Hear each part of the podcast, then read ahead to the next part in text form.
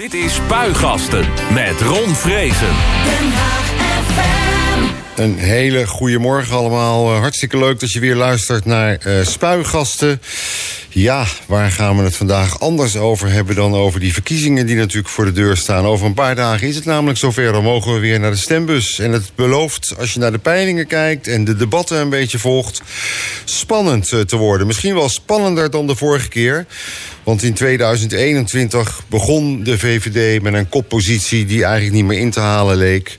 En daar veranderde eigenlijk niks van. Uh, nu uh, zien we toch iets anders. Er is meer spanning uh, in de kopgroep. Ja, moeten we het alleen over de kopgroep hebben, is dan wel weer de vraag. Of moeten we het gewoon over de inhoud hebben? Ik ben altijd heel erg van het laatste ook, dus daar gaan we het ook over hebben. We hebben hier drie gasten. Dat zijn uh, twee gasten van partijen die uh, hopen nog de grootste te worden... en misschien ook nog in een soort tweestrijd uh, over de ander heen te klappen. Dat zijn de Partij van de Arbeid en de VVD. Janneke Holman van de Partij van de Arbeid, nog zonder GroenLinks... maar alleen als Partij van de Arbeid hier nog. Of zit je al namens GroenLinks ook? Goedemorgen allereerst. Goedemorgen. Nou, ik ben zelf al, uh, ik denk anderhalf jaar ook dubbel lid. Dus lid van de PvdA en van GroenLinks. Oh, okay. Ik voel me ook steeds meer GroenLinkser. Goed. En naast jou zit, uh, laten we tutoyeren, zullen we dat maar doen? Tegen de premier durf ik dat niet, maar hier wel natuurlijk. Lotte van Basten-Batenburg van de VVD. Uh, spannend? Nou, het helpt in ieder geval dat ik hier niet schizofreen zit. Ik zit hier gewoon echt met de VVD-pet op en, uh, en, en, die voelt heel goed. Kijk, de eerste klap is uitgedeeld. en uh, uh, hier ook aan tafel zit Hans Veentjer van Boer-Burgerbeweging Zuid-Holland. Goedemorgen ook, Hans. Goedemorgen, Ron. Ja, we, we, hebben jou met name uitgenodigd omdat jij natuurlijk hebt ervaren hoe het is om vanuit het niks in één keer de grootste partij te worden bij verkiezingen. En uh, we willen gewoon ook eens even horen hoe jij vindt dat het nu met de campagne gaat. En ook hoe je tegen Pieter Omtzigt aankijkt en dat soort dingen. Want dat is natuurlijk de grote concurrent van jullie geworden. Kortom, er is genoeg uh, om uh, het over te hebben. Maar ik wilde eerst even heel kort van jullie allemaal weten... hoe jullie deze campagne eigenlijk typeren. Hans, wat, wat zou je zeggen daarover? Hoe zou ik hem typeren? Um, ik vind het eigenlijk nog een beetje tam geweest. Um, pas na de opmerking van uh, onze Caroline tijdens uh, uh, Sofie en Khalid. Waarin ze toch mensen... Khalid en Sofie bedoel je? Khalid en Sofie, ja, goed. Vrouw eerst, hè? ja. Uh, toen viel me op, denk ik, ha, ze, is, uh, ze is weer terug. Het is uh, wat meer de Caroline die we even een weekje gemist hadden. Oh, je vond haar zelf ook een beetje tam? Hè? Nou, niet tam, maar misschien ook niet de gelegenheid te hebben gekregen... om zichzelf te kunnen uitdrukken. Dus dat viel me eigenlijk op. En ik had afgelopen donderdag, als ik het goed heb... de, het debat bij SBS6. SBS6. Toen dacht ik van, het was een, een gekakel natuurlijk, zoals Caroline ja, ook zegt. Het was wel levendig, hè? Het was levendig, ja. eindelijk. Ja, oké. Okay. Janneke, wat vind jij van de campagne tot nu toe?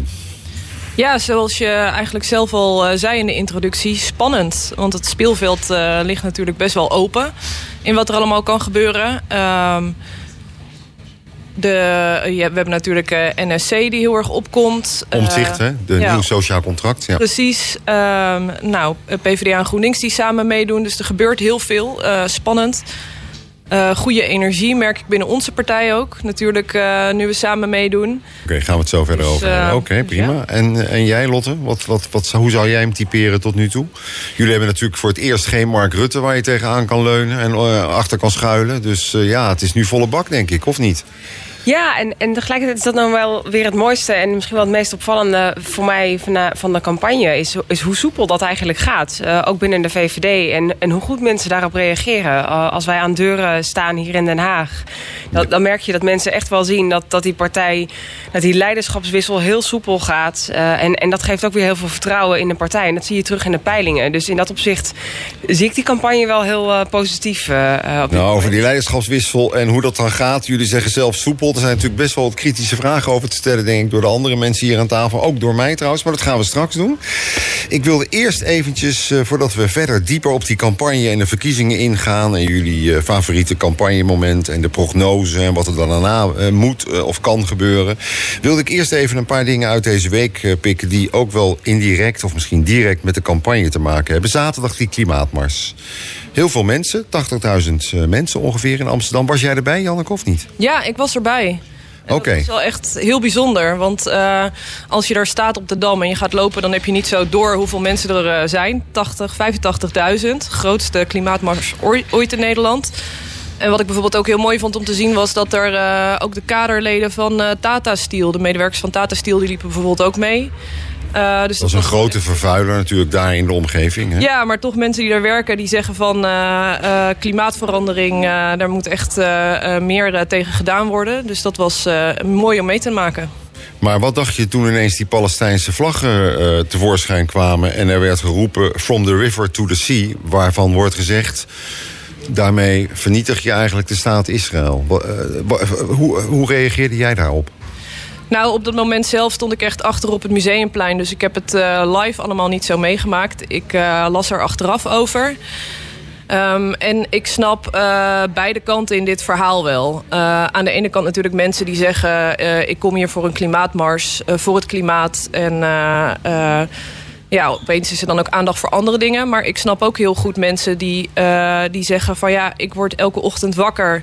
En ik open mijn nieuws-app en er gebeuren allemaal verschrikkelijke dingen in Gaza. En het zou ook heel vreemd zijn om daar geen aandacht aan te besteden. Lotte?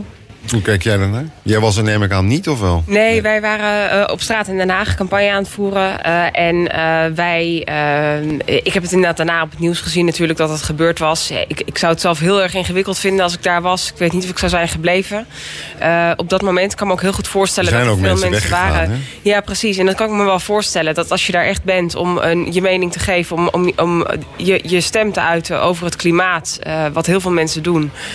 en dat het dan toch ver, vermengd wordt met een heel andere en zwaar beladen politieke discussie. Waar ook heel veel mensen in Nederland zich echt bedreigd door voelen. Door zo'n uitspraak. Dus ik, ik snap wel dat heel veel mensen dat... Ja, want het gaat met name om die from the river to the sea. Hè? Daar, ik bedoel, ik begrijp wel dat er mensen zijn die zich ook zorgen maken over de oorlog in de, in de Gazastrook. En dat je daar dan uiting aan wil geven, kan ik me ook nog wel voorstellen. Maar dat je dat met dit soort leuzen doet, Janneke. Ja, nou, ik las gisteren ook een heel mooi interview in Trouw met een uh, klimaatactivist. Uh, een vrouw die ook uh, actief is bij Extinction Rebellion en zelf Joods is. En die daar ook heel mooi schetst, zeg maar, tegen welke dilemma's zij daarin tegenaan loopt. en ook zei van ja, ik ben niet naar de klimaatmars geweest, want ik zag dit aankomen en dat voelt voor mij niet veilig. Uh, dus het is heel erg belangrijk om binnen de klimaatbeweging ook een gesprek te hebben van hoe houden we het inclusief, hoe zorgen we dat iedereen zich veilig voelt om mee te doen. Uh, en hoe laten we ons niet uh, tegen elkaar uitspelen uh, op dit soort onderwerpen... maar blijven we juist samenkomen voor het klimaat. Het is namelijk wel een beetje een smet op die demonstratie. Want het waren heel veel mensen. Voor het eerst in Nederland zoveel mensen op de been voor het klimaat. En nu gaat het eigenlijk alleen maar hierover. Nou, gelukkig uh, heb ik ook heel veel gezien, uh, ook later nog in, in het nieuws, dat het echt ook over het klimaat ging. Uh, dus een smet zou ik het ook niet willen noemen. maar ehm, ja, het, is natuurlijk wel, het is natuurlijk wel gebeurd op het podium. Ik merk een beetje aan je dat je het toch niet echt heel erg gemakkelijk vond.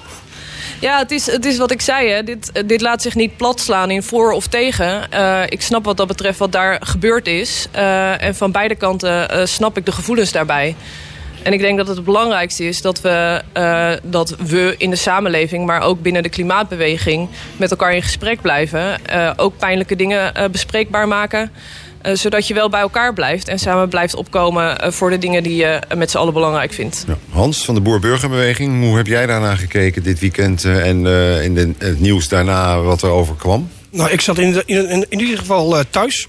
Dus, uh, ik, zat, ik, ga niet actief zijn meedoen met een klimaatdemonstratie. Maar Had ik ook je net ook zei, van de boer-burgerbeweging Nee, zeker snel, niet. Hè? Nee. nee. Maar wat je zeker zegt, uh, een smet. Ik denk, uh, voor mij het gevoel, op het moment dat er weer demonstraties zijn op de A12... het blokkeren van de A12... Dat je, dat je automatisch het gevoel gaat krijgen... dit is ook een demonstratie tegen Israël en de vernietiging van Israël. Dat is wat, wat er nu gebeurd is. En als, als Greta Thunberg uh, de, al dingen roept... en de uh, Palestijnse activisten die echt Hamas, uh, een supporter is van Hamas... ja, dat is een hele grote smet op de, op de klimaatbeweging Extinction Rebellion. Ik weet niet of ze hier nog van afkomen. Hm. Ja, toen bleef het stil bij de rest. Maar goed, uh, nou, trouwens wel een, positief puntje hoorde ik ook... over dat ze de A12 niet meer uitgekozen hebben. Hè. Ze gaan nu naar de A10, hoorde ik gisteren. Weet je wat nou positief te noemen Amsterdam. is? Nou, voor Den Haag is het positief misschien. Ja, ja kijk, natuurlijk. Ik ben blij dat ze niet weer de A12 uitkiezen. Want uh, uh, we, hebben, we hebben wel even genoeg gehad als Den Haag, denk ik. Maar nog steeds is het dezelfde politie die daartegen zal moeten optreden. Dus het is dezelfde maatschappelijke belasting... die zij daarmee hm. kiezen op te leggen. En dat vind ik een heel kwalijke zaak. Goed. We gaan naar een ander punt uit het nieuws. De tijdelijke huurcontracten mogen straks niet meer. Er is een wet uh, aangenomen uh, deze week in de Eerste Kamer. Een initiatiefwet van, als ik het goed zeg, in ieder geval de Partij van de Arbeid. Klopt. Uh, om de tijdelijke huurcontracten te verbieden. Zodat ja, dat een rem gaat zetten op het alsmaar verhogen van de huren. volgens mij was de VVD tegen in de Tweede Kamer en ook in de Eerste Kamer. Waarom zijn jullie daar eigenlijk tegen en blijven jullie daar tegen? Want jullie roepen wel, jullie leider, dat ze vindt dat er wat moet gebeuren aan de hoge huren. Dit is een manier om dat te doen, lijkt mij, of niet?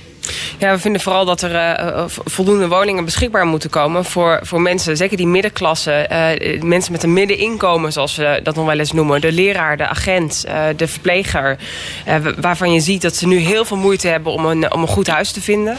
En, en wij vinden absoluut dat er veel meer woningen beschikbaar moeten komen voor die groep. Uh, die wet waar dit over gaat, daar is bij de landelijke fractie, daar ga, ga ik natuurlijk als, als lokaal politicus niet over. Maar ik weet dat zij de afweging hebben gemaakt. dat we zien dat er heel veel particuliere beleggers nu stoppen met het aanbieden van huurwoningen. En dat betekent dat je dan straks misschien wel gecontroleerdere huren hebt, maar dat je geen woningen meer beschikbaar hebt. Dus dan los je het probleem niet op. In tegenstelling. Janneke, je zit nee te schudden. Ja, nee, het is uh, echt ontzettend goed dat deze uh, wet is aangenomen... die er inderdaad voor zorgt dat er geen tijdelijke contracten uh, meer kunnen zijn. Het is overigens ook nog niet alleen van Henk Nijboer van de PvdA... maar ook van Pieter Ginwis van de ChristenUnie. Wil ik toch even genoemd hebben. Natuurlijk ook oud-raadslid hier in Den Haag. Ja. Die verdienen beide de credits. Um, ja, en dat is belangrijk omdat uh, dit, die tijdelijke huurcontracten... die zijn geloof ik in 2016 ingevoerd. Uh, en uh, er is daarna ook echt geen, geen woning bijgekomen... die extra in de verhuur kwam. Want dat was de reden hè, dat, destijds. Van, nou, dan worden er misschien meer woningen verhuurd. Nou, dat is niet In Den Haag bleek dat ook niet? Nee, en wat er wel is gebeurd... is dat uh, mensen gewoon na twee jaar op straat kwamen te staan... Uh, en in hele grote onzekerheid kwamen... van waar moet ik hierna wonen? Wat je ook zag, is dat... Het en ze kwamen op straat te staan omdat die, huur, die huisbaas dan die huur wilde verhogen... en die dat contract niet verlengde. Is dat de reden dan? Ja, precies. Het werd een verdienmodel voor uh, beleggers en huisjesmelkers... om na twee jaar een contract te beëindigen... de huur flink omhoog te gooien en er nieuwe mensen in te zetten... waardoor ook de huurprijzen gierend uit uit de pan uh, zijn gerezen hier in de stad. En in heel Nederland. Dus ik ben heel blij dat deze wet is aangenomen. Nou ja, ik, ik hoor het zeggen, maar ik denk ook, kijk om je heen. De, de, de prijzen van koopwoningen zijn sinds die tijd ook gigantisch toegenomen. Er is een enorme krapte op de woningmarkt. Dus wat het allerbelangrijkste is, is dat er bijgebouwd wordt. En dat gebeurt er veel te weinig. Uh, en, en dat gebeurt te weinig in de stad Den Haag. Hè. Daar zie je dat we een, een doelstelling hebben om 4000 woningen per jaar te, te bouwen. Uh, en, en er komt ook wethouder Balster van de PvdA totaal niet in de buurt. Al jaren achter elkaar niet. Dus wat je moet doen, is zoveel mogelijk huizen bijbouwen en zorgen dat er meer woningen op de markt komen. Je moet zorgen dat al die leegstaande panden, heel veel woningen boven winkels, of eigenlijk dingen die woningen zouden kunnen zijn, maar nu leeg staan, die moet je gaan benutten. En dan moet je het zo makkelijk mogelijk maken om die woningen te gaan verhuren. En als je dat te moeilijk maakt, als je zegt als je het eenmaal doet, dan kom je er ook nooit meer vanaf, kan je ook heel veel mensen afschrikken. En dat zie je ook gebeuren op de particuliere uh, uh, verhuurmarkt. Ja, ik zag, ik zag gisteren een fitty tussen jullie beide partijen op Twitter. Uh, waarbij ook Haags uh, raadslid van de VVD betrokken raakte. Uh, naar aanleiding van de uitspraak van uh, Gus. Die zei, ja, we moeten bouwen. We, ze moeten af van die ingewikkelde regels. En we moeten bouwen voor verpleegkundigen en agenten en, en docenten. En toen reageerde de Partij van de Arbeid... nou, dat is wel de schaamte voorbij bij de VVD. Want ze hebben dat jarenlang... ja, vul dat maar in, wat, wat jullie daar dan van vinden. Ja, klopt. Uh, waar we hier Den Haag ook nog echt uh, mee te maken hebben nu... is de erfenis van de VVD-bouwwethouder in het verleden. Waardoor er heel weinig betaalbare woningen worden gebouwd. Dat zijn plannen die dus jaren geleden in gang zijn gezet... en nu tot een resultaat leiden. Dat ten eerste. Um, het is ook heel belangrijk, ik hoor net zeggen... Uh, alsof die ontwikkeling van huurprijzen... alsof dat een soort van uh, natuurverschijnsel is. Maar dat kun je ook gewoon reguleren als overheid. Zeggen, je mag maar maximaal zoveel vragen voor een woning. Nou, dat is ook precies wat de PvdA GroenLinks wil. dat is iets wat de VVD niet wil. En um, ja, dus dat, uh, uh, dat, dat vind ik toch wel jammer aan het verhaal van de VVD. Uh, dat bouwen, bouwen, bouwen. Ja, maar bouwen voor wie? Bouw je nou echt voor die leraren, voor politieagenten... maar ook voor evengoed beveiligers, loodgieters... mensen die in de schoonmaak werken Dus meer sociale huurwoningen. Of uh, bouw je alleen uh, voor, voor rijke mensen? Midden, nou ja, rijke mensen, agenten en verpleegkundigen zijn niet echt rijke mensen natuurlijk. Nee, precies. En ik denk dat dat. Uh, ik, ik snap best dat er gekeken wordt ook naar oud-wethouders van de VVD. Hè. Wij lopen niet weg voor verantwoordelijkheden. Het is ook een hele moeilijke tijd geweest waar, waar die, die VVD er wel woningbouw van de grond heeft gekregen in Den Haag. Terwijl, terwijl het bijna onmogelijk was om die, die gebouwen er neer te zetten. Aan de andere kant is de PvdA-wethouder al sinds 2019 wel verantwoordelijk voor dat beleid. Dus ik weet niet of het nou verstandig is om daar helemaal van weg te lopen. Ik maar wat je ziet is dat hij op dit moment, voor komend jaar bijvoorbeeld... wij hebben als VVD al jaren gevraagd... bouw meer voor die verplegers. Zorg dat je daar woningen voor reserveert. Voor komend jaar is het doel om 15 ik herhaal, 15 woningen voor die groep te realiseren in Den Haag. Dat staat in de begroting 2024 en verder. Nee, dat is absoluut, uh, dat is absoluut niet waar. Uh, zeg, nou, weer leg het maar dan. Ja, wat er nog bij komt. Uh... Nee, eerst even over die 15. Want dat, dat lijkt een feit. Ik ken het niet, ja, dat maar klopt. dat lijkt een feit wat uh, Lotte uit de begroting haalt. Ja. Nee, dat staat er niet. En dat klopt ook niet. Oh. Uh, er worden veel meer woningen gebouwd de komende jaren. Gelukkig, eindelijk. En dat is ook heel hard nodig. Ook sociale huurwoningen. Uh, we hebben jaren gehad onder de VVD-wethouder dat er maar 2% sociale huurwoningen gebouwd werden. Uh, nu zitten we gelukkig echt weer op die 30%. Dat is ook gewoon ontzettend belangrijk. Uh, ook uh, middendure huurwoningen, koopwoningen. Uh, en dat is inderdaad heel belangrijk dat die erbij komen. Kijk, wat mij bijvoorbeeld nog steeds pijn doet... is toen ik in de gemeenteraad kwam... was er een plan van een kerk, ik geloof aan de rand van de Vogelwijk... Die werd gesloopt en ehm, daar zijn nu iets van, ik meen, 12 villa's voor teruggebouwd. En dat, daarvan dacht ik, dat was voor mij ook echt een drijfveer om de raad in te gaan van hoe kan dit jongens, dat we met die schaarse ruimte in de stad, dat we dan hele dure koopwoningen gaan neerzetten in plaats van gewoon woningen voor ouderen. Er zijn hm. heel veel ouderen in die wijk die graag kleiner zouden willen wonen... en wel in een wijkje zouden willen blijven. Werd daar niet gebouwd. Uh, geen woningen voor leraren, geen woningen voor agenten. Nou, ik ben heel blij dat we nu wel echt de andere kant op gaan in Den Haag... en echt weer betaalbaar gaan bouwen. Maar die 15 klopt niet, die Lotte noemde. Nee. Dat is natuurlijk wel... Uh, ja, staat wel in de begroting. Nee, absoluut niet. Plaat. Absoluut nou ja, die, die, uh... ik geloof niet dat we dat hier gaan oplossen. We kunnen niet die begroting er even uittrekken. Hoe kijk jij hiernaar, naar deze discussie, deze discussie Hans? Ah, gelukkig uh, krijg ik ook een vraag. Dankjewel, Ron. Ja, nee, ja uiteraard. Zeg. uiteraard. We hebben je niet voor niks uitgenodigd. Ik sluit aan bij wat Lotte ook zegt. Wij hebben als BB in de Eerste Kamer ook tegengestemd. met die reden Lotte heeft, heeft gesproken over beleggers. Er zijn heel veel MKB, eh, MKB'ers die uh, een pand uh, verhuren als, als pensioenopbouw. Ehm, ook blijkt dus dat op het moment dat um, de langdurige contracten, huurcontracten komen... dat de waarde van de woning met minimaal 80.000 omlaag gaat. Dus dat wegpensioen van, uh, van de meneer van MKB... of ouders die een pand verhuren en aan hun dochter willen verhuren... nou, dat kan straks ook niet meer. Ze moeten allemaal verkopen. Dus de, de pensioens, dat is waarom de BB ook tegen heeft gestemd in de Eerste Kamer... om te voorkomen dat mensen die zorgvuldig zijn uh, bezig geweest... met de opbouw van de pensioen door het, door het verhuren van een, van een woning... dat wordt nu weggedaan met deze wet die nu is, uh, wordt aangenomen. Nee, aan de andere kant is het wel zo dat je misschien ook wel kan begrijpen... Want, uh, dat je dan toch die huur op enigszins, uh, enigszins in de klauwen moet zien te houden. Hoe doe je dat dan? Nou ja, dat is wat uh, Janneke zei. Van, dus, ik neem aan dat ze het ook heeft over de excessen. De gemiddelde uh, MKB die zijn huis verhuurt, die gaat niet constant de, de huren verhogen. Dit zijn de excessen. Die moeten we echt, daar moeten we wat voor tegen doen. Daar ben ik absoluut mee eens. Maar we vergeten eigenlijk voor die discussie over die 15 woningen. Wanneer krijg je een business case rond als je wil bouwen? Dat is het meest lastig. Wij hebben ook in de provincie, ook samen met de VVD, uh, eh, geagendeerd om die 30% zoveel mogelijk te halen. 30% ik denk sociale huurwoningen. Sociale huurwoningen. Waar ik denk het vooral het grootste probleem ligt, is dat vanuit de landelijke overheid amper geld wordt uh, uh, te gelden gemaakt om woningbouw te doen. Hm. We hebben, daar kom ik even hebben terug. jullie last van in de provincie? Natuurlijk is er, hebben we er last van. Op verschillende plekken. Dus die business case komt vaak niet rond. Dan moet je inderdaad naar 20% aan sociale huurwoningen. Terwijl die 30% absoluut haalbaar is. Als de over, landelijke overheid maar over de brug kan komen. En dan kom ik toch even terug op die stikstofmiljarden als we meer die van die stikstofmiljarden gaan inzetten in woningbouw... dan kan hier ook in Den Haag kunnen gebouwen opgeplust worden... gesplitst worden of wat dan ook.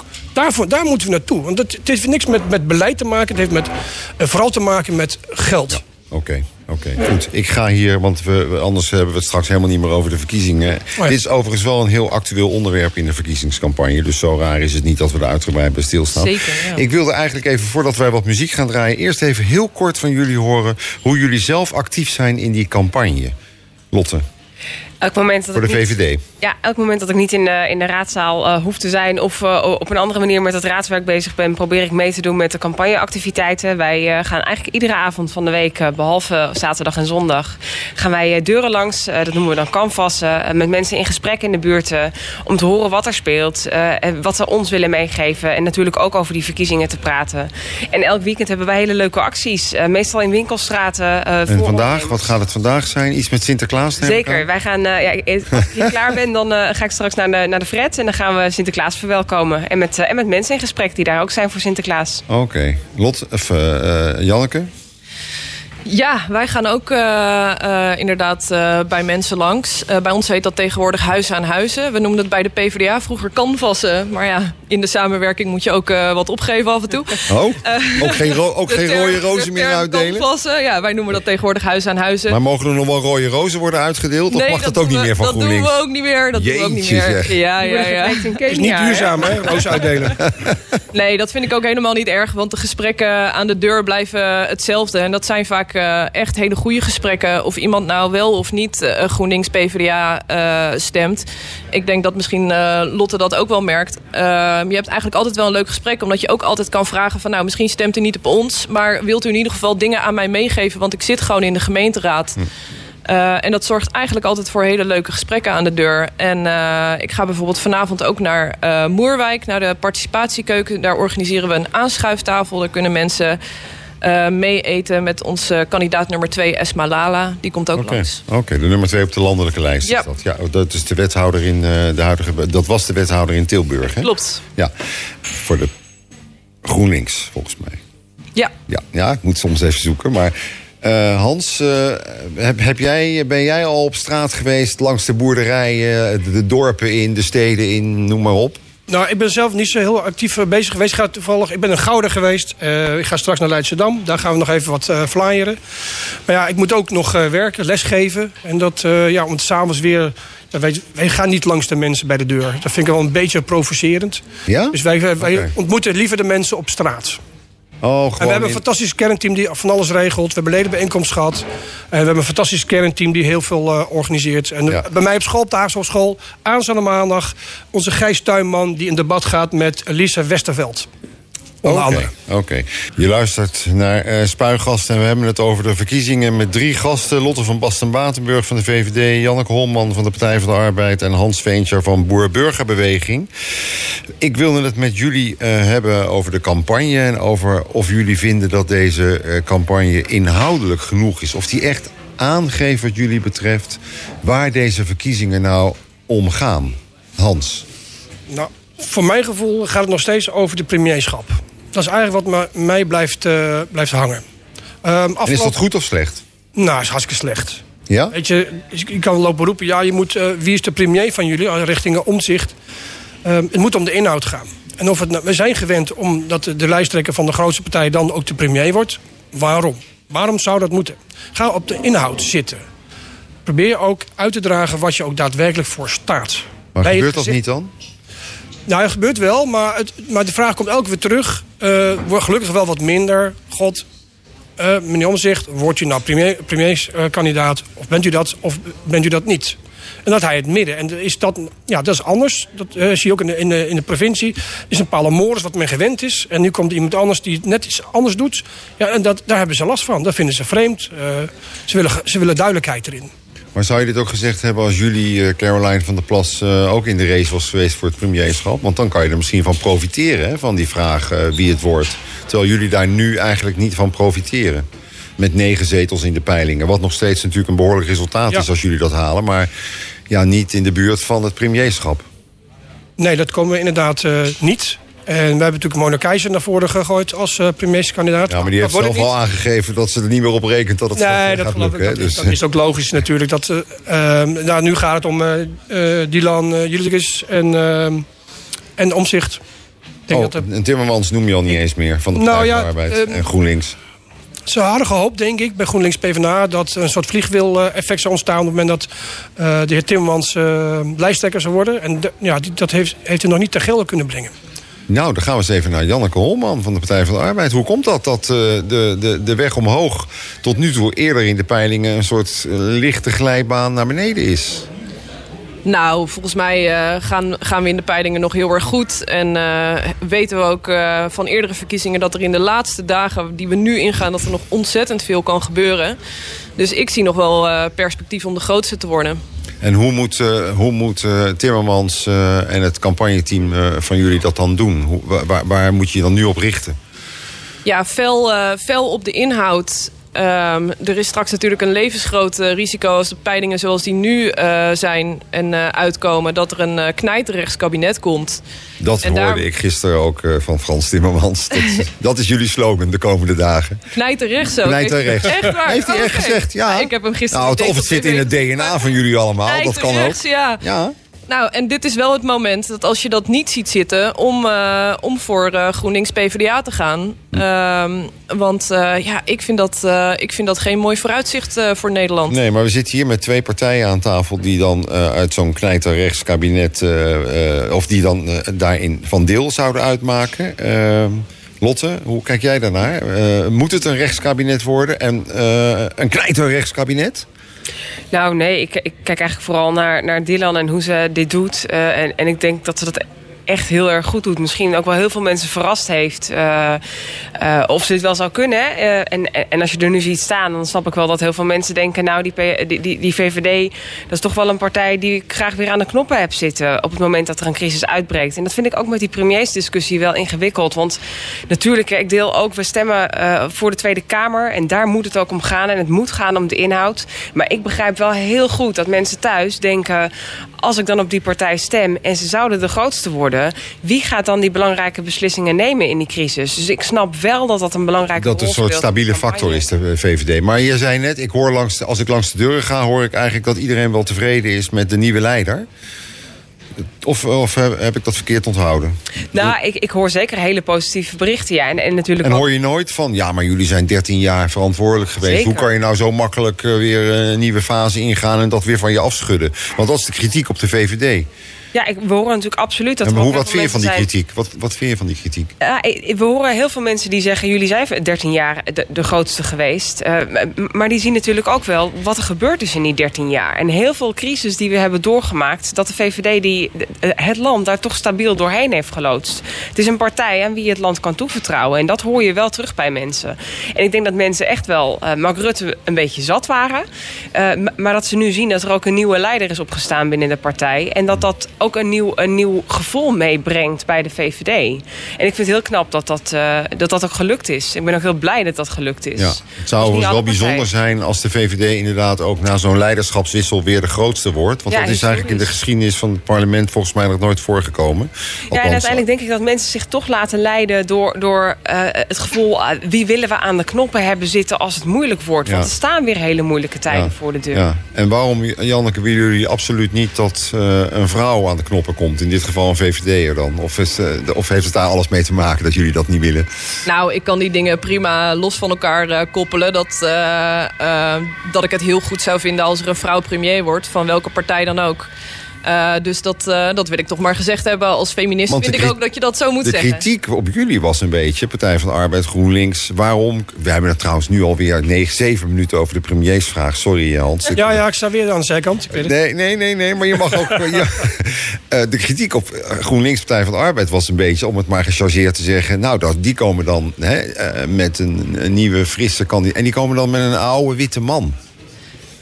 Ja, Frans Timmermans die heeft. Hij kan er ook niks aan doen dat hij dat eh, is. Maar... Die heeft zich echt ontzettend bewezen in Europa natuurlijk de afgelopen jaren. Wat hij daar gedaan heeft met de Green Deal. Dat is echt ongeëvenaard. En we mogen echt in onze handjes knijpen als hij dat ook uh, in Nederland zou kunnen neerzetten. Met hoeveel daadkracht hij daar uh, de uh, verduurzaming van Europa in gang heeft gezet.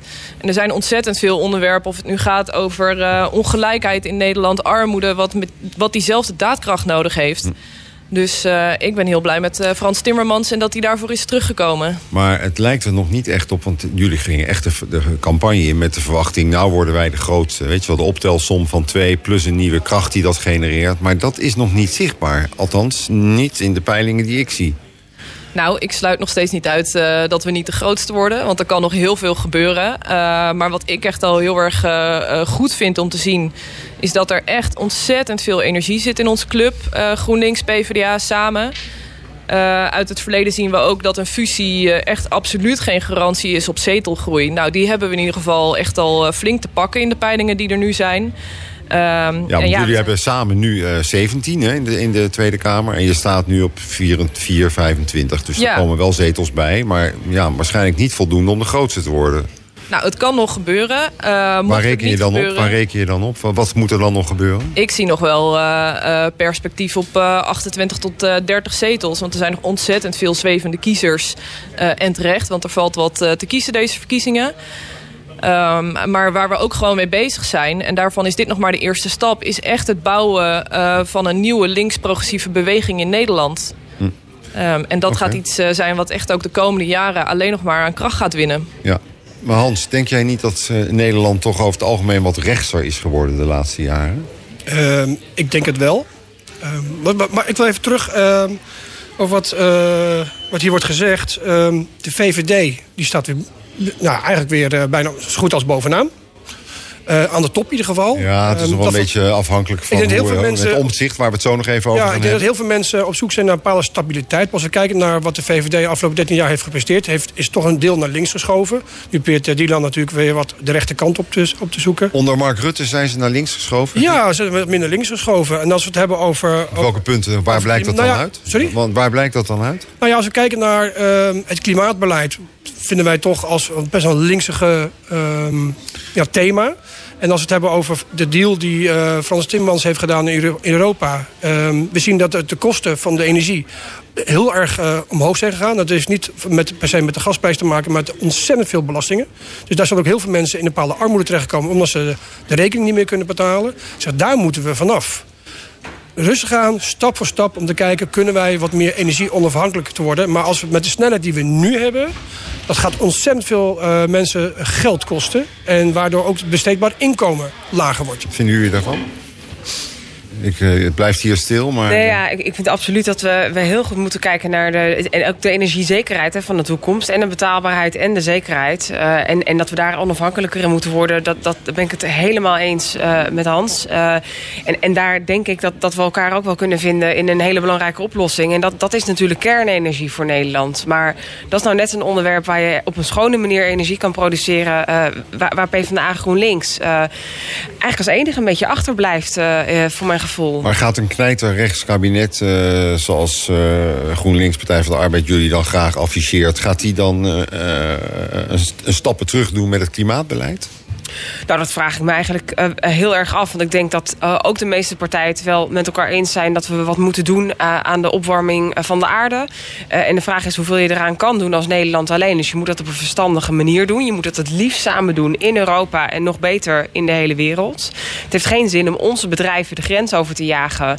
waar ze dan in het buitenland misschien wel vervuilender... dezelfde activiteiten blijven voortzetten. Hm. En, en ik denk dat de VVD daar op, op geen enkele manier op terug zal komen. Nee, want het is hartstikke belangrijk dat we daar wat aan doen.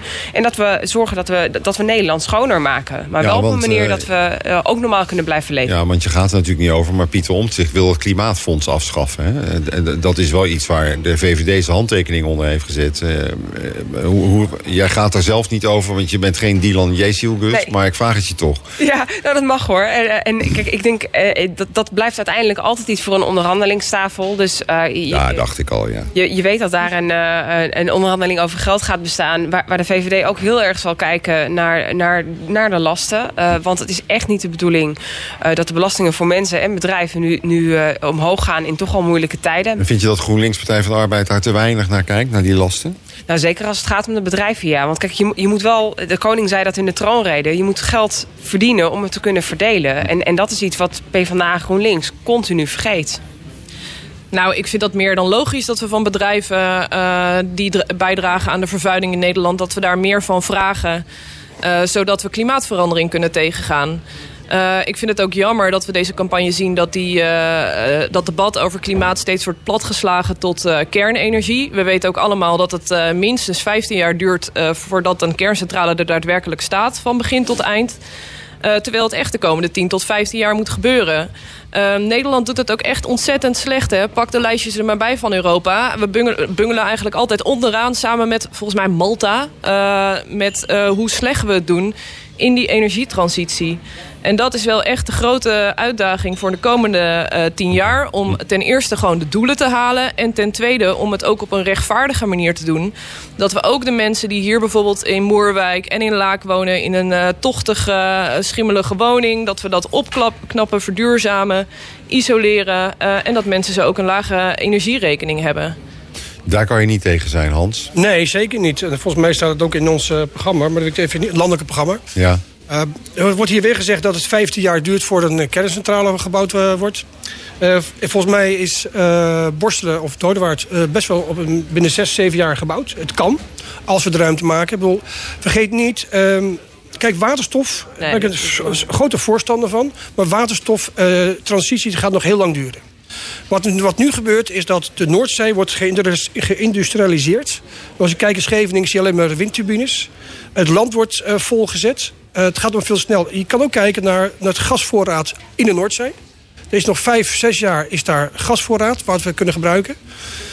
Doe het nou stap voor stap. Zet in op die uh, kerncentrales. een één kerncentrale scheelt al 2000 windmolens. Hm. En als je dat in je achterhoofd houdt... windturbines zijn niet ongevaarlijk... Uh, Nederland zit al uh, propvol. Er kan er niet meer bij. Nou, dat is een van die punten waar deze verkiezingen over gaan. Hè. We hebben het nou over klimaat gehad. Gelukkig ook weer over de inhoud. Ik had het ook nog heel graag over migratie willen hebben. Uh, twee partijen willen de migratie beperken. jullie zitten daar wat anders in. maar hoe zitten jullie er eigenlijk precies in? GroenLinks en Partij van de Arbeid. Want jullie worden een beetje geframed als de partij die de grenzen openzet. Maar is dat ook zo? Nou, we hebben toevallig, uh, uh, wanneer was dat? Eergisteren nog een uh, heel debat gehad in de gemeenteraad ook over arbeidsmigratie. wat natuurlijk ook een belangrijk onderwerp is. En daarvan zeggen wij bijvoorbeeld... Ehm, het is echt uh, verschrikkelijk uh, dat mensen hier naartoe komen, uh, worden uitgebuit, lange dagen moeten maken, slecht betaald worden. Dat er geen goede huisvesting voor geregeld is. Dus wat we daarin moeten doen, is die uitzendbureaus aanpakken. die bedrijven waarvan het verdienmodel is om mensen hier goedkoop te laten werken. Maar beperk je dan de, de arbeidsmigratie of reguleer je het alleen en maak je het netter? Maar dan heb je nog wel hetzelfde probleem dat er heel veel mensen een huis nodig hebben bijvoorbeeld. Of zie ik dat verkeerd? Nou, je zorgt er in ieder geval voor dat de mensen die hierheen komen... gewoon uh, uh, netjes kunnen wonen en een goed leven kunnen leiden... en mee kunnen doen in de samenle Als samenleving. zijn natuurlijk. Ja, het is natuurlijk... We hebben ook uh, arbeidsmigratie de komende jaren keihard nodig. Hè? Uh, in heel veel sectoren zijn grote tekorten. Aan de ene kant moet je jezelf de vraag stellen... welke bedrijven willen we nog uh, hm. in Nederland hebben... Uh, als je hele verdienmodel draait op het uitbuiten van mensen. Aan de andere kant moeten we ook niet ontkennen... dat we een ontzettende vergrijzing hebben in Nederland... en dat we echt ook mensen keihard nodig gaan hebben. Hm. Ja, ik, ik, herken heel veel van wat, uh, wat Janneke hier zegt. Want natuurlijk uh, de, de malafide uh, uitzendbureaus, ook malafide verhuurders... Die, die tien mensen in een kleine woning stoppen op, op vieze matrassen... die ze daarna uit het raam gooien als, de, als de mensen weer weg moeten. Da, daar moeten we daar zitten de verschilpunten over migratie denk ik niet. Hè? Nee. Jezus zegt vanmorgen in de Telegraaf en ook in de Volkskrant de migratie moet substantieel naar beneden. De instroom moet substantieel naar beneden. Ja, absoluut. Maar dan is de volgende vraag, hoe ga je dat doen, hè? Nou ja, de, die instroom naar beneden, daar, daar hebben we natuurlijk al... Uh, uh, nou, het hele afgelopen jaar denk ik heftige discussies over gezien in de landelijke politiek. Dat is helemaal niet makkelijk. Dat moet je ook niet doen alsof dat makkelijk is. Er zijn partijen die zeggen, gooi de grenzen maar dicht. Maar zo werkt dat natuurlijk niet als je wel handel wil blijven bedrijven. Uh, dus je zal via Europa heel veel moeten regelen. En Nederland zelf moet veel strenger worden. Uh, en meer de strengere kant van de regelgeving ja. opzoeken. Want heel veel mensen die nu in Nederland wel asiel krijgen... krijgen dat in andere landen niet. Nee. En als je als Nederland de soepelste regels hebt... dan word je natuurlijk ook een aantrekkelijk land om naartoe te gaan. Hoe kijk jij als VVD-lid tegen de mogelijkheid... om met de PVV van Geert Wilders te gaan regeren? Ja, vind ik wat dubbel. Want in deze campagne zie je dat... Het lijkt een beetje alsof de wolf een poedel is geworden. Um, dus ik, ik twijfel... Niet of Wilders daar zo blij mee is, want hij heeft ooit Job Cohen met een bedrijfspoedel uh, ik, vergeleken. Ja, ja, de, maar oké. Okay. En, en die, die, referentie wilde ik niet oproepen. Nee, dat snap ik. Maar, maar, maar het voelt, nou, laat ik dan zeggen dat het toch het gevoel Denk is dat, dat de grootvader in bed ligt, maar dat je denkt, uh, wat heeft u toch grote ogen en wat heeft u toch oh. grote oren? Okay. Dus ik, ik, ik ben wel heel benieuwd. En ik denk dus dat je bent dat... er niet zo enthousiast over eigenlijk. Nou, ik, ik ik denk dat het heel belangrijk is om, uh, uh, als je met uh, een partij als de PVV zou gaan samenwerken, dat je daar echt verschrikkelijk goede afspraken over maakt. Hm. Want uiteindelijk heeft dit land een stabiel kabinet nodig om de, de, de komende jaren met behoorlijke economische uitdagingen, om daar goed doorheen te komen. Hans, hoe kijk jij aan tegen eventueel samenwerken met de PVV? Nou, ja, dat is net als, dat uh, zijn wij duidelijk uh, in. Um, net als in de provincie um, heeft, heeft het landelijk bestuur aangegeven... Uh, besturen met de PV is prima. Als prima, zelfs? Ja, okay. is prima. Dus we sluiten niemand uit. Nee. En inderdaad, ik wil onderbouwen ja, dat is wat anders dan zegt. prima, dat je het prima vindt. Nee, wat, ik wil ook ondersteunen wat Lotte ook zegt. Van, ja, er zijn een aantal zaken die in het partijprogramma van de PVV staat. Ja, ja kan je dat doen? Er is ook een rechtssysteem. Gaan we buiten het rechtssysteem, uh, ga je van alles verbieden? Ja, dat is ook niet wat we willen. Nee. Um, we moeten wel zorgen dat um, de afspraken die we maken... als we met de PV gaan landelijk... dat die heel duidelijk uh, en secuur zijn vastgesteld. Nou, ik hoef het GroenLinks, Partij van de Arbeid... volgens mij niet eens te vragen wat jullie vinden. Ja, ik vind het natuurlijk echt uh, doodeng... dat de PVV straks mogelijk gaat meeregeren. Want in hun verkiezingsprogramma staat gewoon... Uh, in Nederland mogen geen moskeeën zijn, mogen geen uh, islamitische scholen zijn. Nou, dat gaat gewoon rechtstreeks in tegen onze rechtsstaat. Ja, dat is wel op een van de punten, heeft hij wel gezegd... dat plaats ik even buiten haakjes, hè? die, die, uh, die, die anti-islam Ja, maar het staat wel gewoon in zijn verkiezingsprogramma... Ja. en we weten ook allemaal dat hij zo in de wedstrijd zit. Ja. Uh, dus dat, ik vind het uh, in, in, die. Ik, ik schrik daarvan dat steeds meer partijen dus zeggen van de PVV, daar kunnen we wel mee samen. Want het is wel wat anders dan. Oh, we verschillen van mening over iets. We moeten een compromis sluiten. Nee, het gaat hier echt gewoon om uh, fundamentele rechten van mensen in ons land... die daardoor onder druk komen te staan. Ik vind dat echt heftig. Oké, okay, goed. En we gaan... is natuurlijk met medisch-ethische kwesties in het verleden ook veel gebeurd. Uh, met partijen die daar behoorlijk heftige standpunten over hebben... waar, waar denk ik wij elkaar uh, ook erg op zouden vinden... dat we dat heel ver van ons af zien staan. Ja. en tegelijkertijd dat dat voor een regeerperiode toch besloten wordt... om dat inderdaad buiten haken te plaatsen. Mm. Dus ja. ik, ik, ik weet niet of je van tevoren een democratisch gekozen partij moet uitsluiten... als ze bereid zijn tot We gaan zien uh, hoe dat uh, woensdag uitpakt. Ik wil het tot slot nog even, we hebben heel weinig tijd nog. Nee, sorry, ik moet ja, streng okay. zijn. Uh, ik ga nog even heel kort aan jullie allemaal vragen. Wat was je nou je favoriete campagnemoment? En ik denk dat jullie allemaal iets gekozen hebben van je eigen partij. Dus dan mag je nog even je eigen partij in het zonnetje zetten. Hans. Het mooiste moment... Boerburgerbeweging. De Boerburgerbeweging. Caroline van der Plas. Caroline van der Plas. er maar in. Bij Khalid en Sophie waarin lachen werd gedaan over een meneer die een, uh, een beveiliger, zichzelf als beveiliger had genoemd, en de straat in de gaten willen houden. Daar werd door, nou, ik noem maar even links, heel hard om gelachen, belachelijk gemaakt. Terwijl um, Caroline hen ten verantwoording heeft geroepen over dat deze meneer serieus moet worden. Die maakt zich zorgen om de veiligheid in Budel. En daar wordt dan lang gedaan over. En dat vond ik een heel sterk moment. Dat was een Caroline van der Plas in topvorm. Topvorm, trots okay. op haar. Uh, Janneke, wat uh, is jouw favoriete moment? Heb jij uh, Timmermans ook regelmatig zo in topvorm gezien? Zeker, maar ik had eigenlijk een uh, persoonlijk favoriet uh, campagnemoment. Dat mag dat was, uh, vorige week was ik een dagje mee in Leeuwarden in Groningen. Met Hap de Moeder Hoop en Julian Bushoff. twee jonge jongens die nu al Kamerlid zijn. en straks hopelijk weer de Kamer ingaan. En uh, ja, zij zijn echt al uh, een week lang uh, door heel Noord-Nederland aan het crossen met een bus. om met iedereen in gesprek te gaan langs scholen, langs buurthuizen, noem het maar op. Ja. dat was echt wat daar gebeurt in het noorden is heel bijzonder. Ik zag ook dat GroenLinks PvdA al wordt gepeld als de grootste partij. in ieder geval in de provincie Groningen. Okay. Dus, en het feit dat je geen favoriet moment met Timmermans noemt... is dat omdat je het niet hebt kunnen vinden? Of, nee, zeker niet. Nou, ik moet eerlijk zeggen, ik heb nog bijna geen, ik heb nog bijna geen debat gekeken. Oh? Ik heb daar gewoon nog geen tijd oh, voor gehad. Oké, oké, oké. Tot slot, uh, uh, Lotte van de VVD. Wat was jouw favoriete campagnemoment? Toch niet, uh, we zijn klaar met oude politiek, hè? Nee, nee, nee. Ik wilde eigenlijk ook een, een lokaal moment. Want wij, wij gaan hier iedere zaterdag, zoals ik al zei... met een hele grote groep vrijwilligers de straat op. En dat je in de stromende regen dan toch leuke gesprekken voert met mensen. en met elkaar. Die energie die dan weer in die partij zit. Dat is echt heel erg leuk om te doen. Dus ik, ik, ik kies dan toch ook voor een moment... van al die mensen die die VVD uiteindelijk samen maken. Ja. Eh, en, en dat la- laat echt onverlet dat ik heel trots ben op, eh, op hoe Dylan daar staat. Tussen 75 jaar eh, ervaring van witte politieke mastodonten, dinosaurussen, wat je wil. eh, staat zij daar wel als, als fris nieuw gezicht. En daar ben ik ook heel trots op. Oké, we gaan kijken hoe dit woensdag uitpakt. wie de grootste wordt, wie de premier wordt van Nederland. Wat voor kabinet we krijgen. En we gaan het ongetwijfeld hier in Spuigasten nog ongetwijfeld over hebben. Lotte van de VVD, Janneke van de Partij van de Arbeid... en Hans van Boer-Burgerbeweging, hartstikke bedankt. Een fijne zaterdag. En inmiddels staat hier ook weer, gelukkig hij is er weer...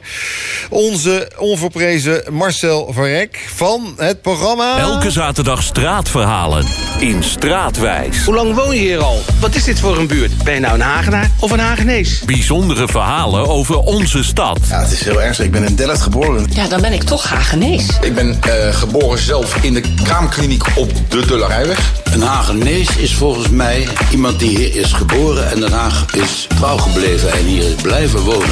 Elke zaterdag Marcel Verrek en Theo Bollerman met Straatwijs. Van 12 tot half 1 op Den Haag FM. Ja, Marcel, goedemorgen. Daar zijn we weer. Wat ga je zo meteen doen? Waar ben je zo meteen? Eh, ik ben bij Yvonne Keuls. Yvonne Kuls. De onderkoningin van, ne van Den Ja, Haag. in Duinoord woont hij, hè? Ze woont Of- op de Beeklaan. Oh, woont op de Beeklaan. ja, oh, iets- partij, een niet, buurtgenoot van ons. Legendarische plek, eh, niet Oh. ver van eh, waar de oude Drees eh, onze wederopbouw is gestart. Oh, hè, kijk aan. Ja, nee, want ik zie daar regelmatig wel in de Rijnkenstraat lopen. Daarom dacht ik dat ze in Duinoord geloof- Oké, goed. en- maar we moeten geen tijd verspillen, want dat gaan we straks allemaal horen na 12. Jouw column, kom er maar in. Stadgenoten, het is verkiezingstijd, dus was Sinterklaas dit jaar wel heel vroeg in het land. Wensenlijstjes vlogen over en weer en de cadeautjes werden bij voorbaat al uitgedeeld. De populariteit van de geheel Zwarte Piet is in het land nog steeds stanende, maar in de politiek is de Zwarte Piet alomtegenwoordig. Want de ander heeft altijd de schuld, de ander is altijd de vijand. Verkiezingen zijn een sportwedstrijd met een heleboel varren en commentatoren die echter geen beslissingsbevoegdheid hebben, maar wel veel lawaai maken. Zeer vermoeiend. Voor wie dit gekrakeel te veel is geworden, en mijzelf begin ik daar ondertussen ook toe te rekenen, wijs ik graag op het prachtige festival De Bruiserij in Theater de Vajant op de Obermastraat vlakbij de Haagse Markt. Dat festival vindt plaats op 19 november, dus aanstaande morgen, zondag, en is smiddags vanaf half 1. Het is een inclusief festival vol bruisende podium en andere kunst. Speciaal ook voor mensen met een beperking. En dus ook geschikt voor degenen die wat minder prikkels kunnen verdragen... dan wat er zo, tussen aanhalingstekens, normaal op ons afkomt. Als vader van een dubbel gehandicapt kind ben ik daar toch gevoeliger voor. Als ik bijvoorbeeld met mijn zoon in zijn rolstoel de tram binnenga... dan leer ik door zijn reacties dat wij voortdurend door geluid zijn omringd. Hij is daar gevoelig voor en reageert verschrikt. Ik hoor ze al niet meer. De bliepjes van de deuren en OV-kaarten. De zoetgevoiste Carolina Ik ken haar toevallig. Die bij elke halte weer trouw de naam en de overstapsopties komt melden. Huisdieren en ook sommige menselijke passagiers die grommen. En de veelheid aan geluiden die voortkomen uit het apparaat dat bijna elke tramconversatie heeft verdreven. Het mobieltje. Lawaai, herrie, reclame, geschil, getoeter, gebrul, getimmer, gezaag. Ook onze binnenstad is inmiddels een zeer luidruchtige bouwput. En dan is er het wekenlang durende gebler rond Black Friday. Wat mij betreft misschien wel schadelijker dan Zwarte Piet. Al was het alleen maar omdat Black Friday is opgebouwd uit twee racistische oerfiguren. Black Pete en Friday, oftewel vrijdag, het donkere hulpje van Robinson Crusoe. Het is vandaag trouwens sowieso Pieter weer. Eh, de laatste Zwarte Piet is met dit weer ondertussen een roetveegpiet geworden. Black Friday. Nog voor Sint en Kerst een niet te vermijden vehikel voor consumentenhysterie. Elk jaar ga ik er tegen te keer, maar elk jaar wordt het gezwel alleen maar groter. Als dat de werking van mijn woorden is, dan ga ik ook geen boze woorden meer wijden aan bepaalde politieke partijen die nu al te veel, veel te veel aanhang hebben. Laat ik volstaan met het herhalen van de analyse die ik vorige week al op jullie losliet, maar die niets aan actualiteit heeft ingeboet. Wij wonen in een feest- en consumptieverslaafd land waar woensdag heel veel mensen op rechtse partijen gaan stemmen, want die wekken over het algemeen de suggestie dat er geen corrigerende maatregelen zullen worden genomen en dat alles wat de niet-armlastige Nederlander zijn burgermanspret, vakantievlees, vroem vroem dreigt te opnemen, op vakkundige wijze op de lange baan zal worden geschoven. Zoals gezegd, ik herhaal mezelf hier, maar dat doen onze politici zelf ook de hele tijd. Ben wel benieuwd of ze dat na de verkiezingen, als de kluif verdeeld moet worden, nog steeds blijven doen. Natuurlijk ga ik stemmen, maar tot die tijd probeer ik zo af en toe wat prikkelarme gebieden op te zoeken. Het is lullig, Ron, om nou weer over de megastores te beginnen. Want zelfs Ja. ik heb daar mooie dingen kunnen aanschaffen. Oh. Ook al was dat omdat ik daar niet onder de voet werd gelopen door koopverslaafde stadgenoten. Ik ben niet de enige Hagenees die behoefte heeft aan een rustige plek. Een stadgenoot wiens overval op een Rotterdamse juwelier... uitgebreid bij opsporing verzocht te zien was... heeft zichzelf na sterk aandringen van zijn vrouw bij de politie gemeld. Dat is nog eens girl power. Ook koning Willem II is van zijn sokkel op het buitenhof getild... en mag een tijdje over zijn zonde nadenken. Zijn graaiende familie was in de 19e eeuw in hun eentje Black Friday. Ik wens iedereen veel succes volgende week. Laat je stem horen en dat kan woensdag gewoon zonder te schreeuwen. Hou je haags, geniet van het goede, stem en tot snel. Hey, dankjewel Marcel voor deze mooie woorden. Het is volgens mij wel duidelijk waar jij ongeveer in ieder geval niet op gaat stemmen. Maar oké, dat is de Ah, vrijheid. heb je knap gehoord, Dat is de, vrij... dat is de vrijheid van een columnist, zullen we maar zeggen. Hartstikke bedankt eh, dat je er was. Eh, mijn gasten ook heel erg bedankt. En ik zeg één ding tot volgende week. Maar ik zeg ook een ander ding. Ga in ieder geval.